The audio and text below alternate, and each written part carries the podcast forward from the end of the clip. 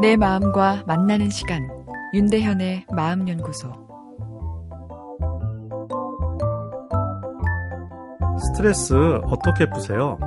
스트레스 받아 힘들어 하시는 분들에게 스트레스 어떻게 푸시는지 질문하면 막상 대답 못하는 분들이 많습니다. 스트레스 관리는 스트레스 주는 요인에서 도망치는 것으로는 답이 나오지 않습니다. 인생을 산다는 것이 스트레스이기 때문이죠.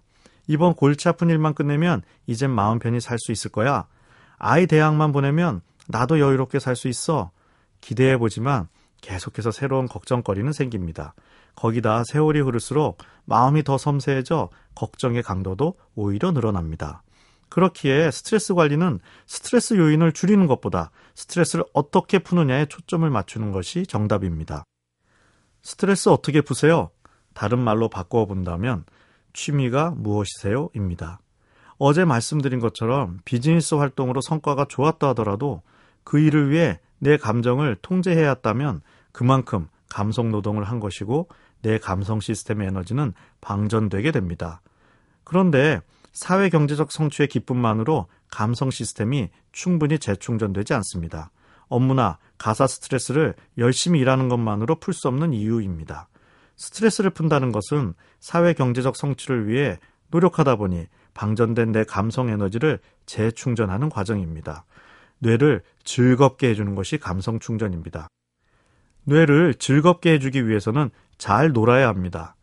취미의 사전적 정의는 전문적으로 하는 것이 아니라 즐기기 위하여 하는 일입니다. 전문적, 너 프로야란 말 멋지지만 목적을 위해서 내 감성을 희생할 수 있다는 이야기겠죠. 취미는 프로가 아닌 아마추어 활동입니다.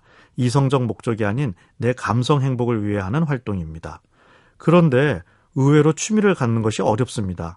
나중에 시간 많고 경제적 여유가 있으면 가져봐야지 하면서 뒤로 미루다 보면 술 한 잔 이외에는 스트레스 푸는 방법이 없는 건조한 인생이 되기 쉽습니다.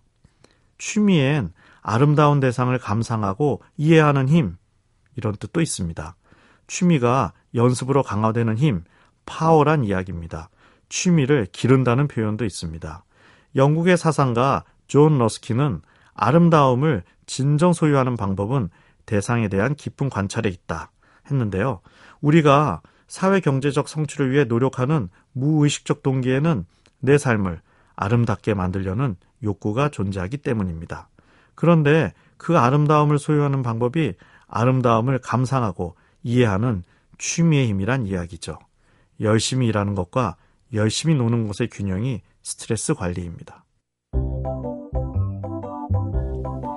윤대현의 마음연구소 지금까지 정신건강의학과 전문의 윤대현이었습니다.